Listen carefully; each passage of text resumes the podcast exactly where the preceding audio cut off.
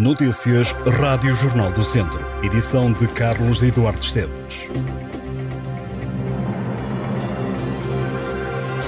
O Centro Hospitalar Tondela Viseu garante que prestou todos os cuidados e acompanhamento clínico adequados à situação da mulher de 68 anos que morreu na unidade de cuidados continuados de Vila Nova de Paiva depois de ter estado internada um mês no Hospital de Viseu.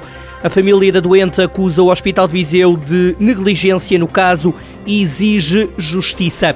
Em comunicado, a administração do hospital lamenta as circunstâncias da morte de Laurinda Felício e garante que o tratamento foi feito de acordo com a vontade e as opções da doente.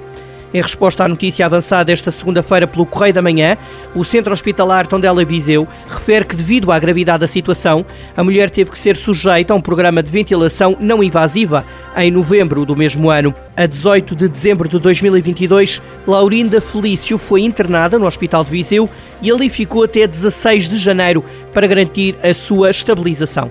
O hospital propôs a integração na rede de cuidados continuados integrados, já que o grau de dependência não permitia o regresso a casa. Isto de acordo com a unidade hospitalar, que explica ainda que antes da alta, os médicos fizeram uma adaptação ao ventilador com suporte de vida e que a mulher foi acompanhada por um enfermeiro no transporte de ambulância.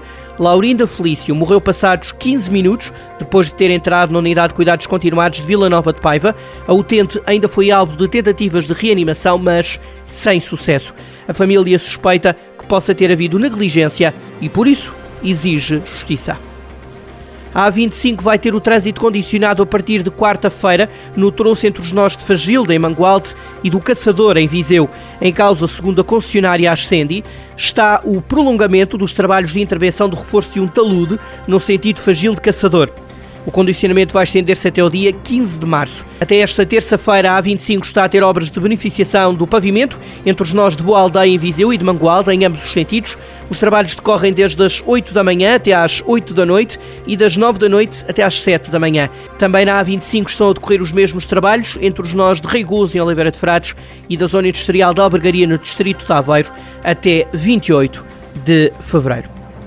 Os deputados do PSD eleitos por Viseu acusam o governo, um ano depois de ter sido eleito, de só andar a fazer propaganda e anúncios do plano de recuperação e resiliência e de não ter ideias para o interior.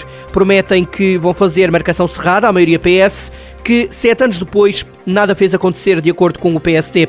O social-democrata Hugo Carvalho diz que o governo não tem palavras para o interior e criticou os anúncios que foram deixados pelos deputados socialistas na presença do primeiro-ministro António Costa. Hugo Carvalho acrescentou que o hospital psiquiátrico já deveria estar em Viseu há sete anos e que executar o PRR é o mínimo dos mínimos. Para os quatro parlamentares do PSD, este foi um ano frustrante.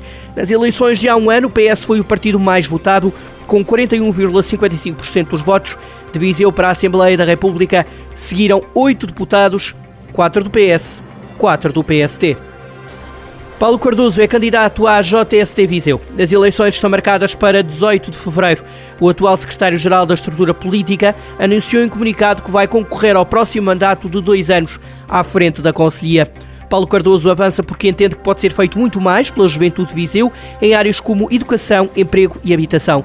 Nos próximos dois anos, Paulo Cardoso quer apostar na formação política, na ação junto à comunidade jovem e no estreitar de relações com associações e instituições do Conselho de Viseu. Na JST, Paulo Cardoso foi coordenador de ensino básico e secundário antes de ser eleito secretário-geral da Comissão Política Conselhia por dois mandatos. A JST Viseu é liderada por Adolfo César Pereira, que não vai recandidatar-se.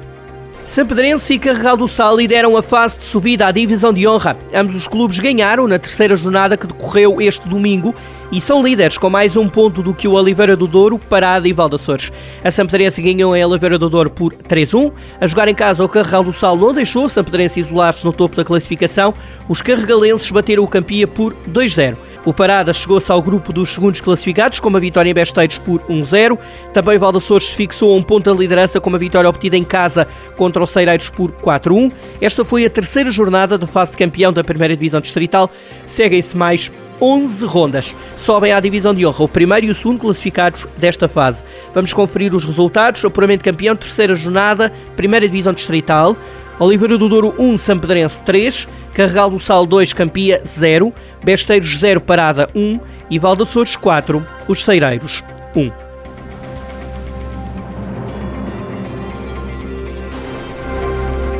Estas e outras notícias em jornaldocentro.pt.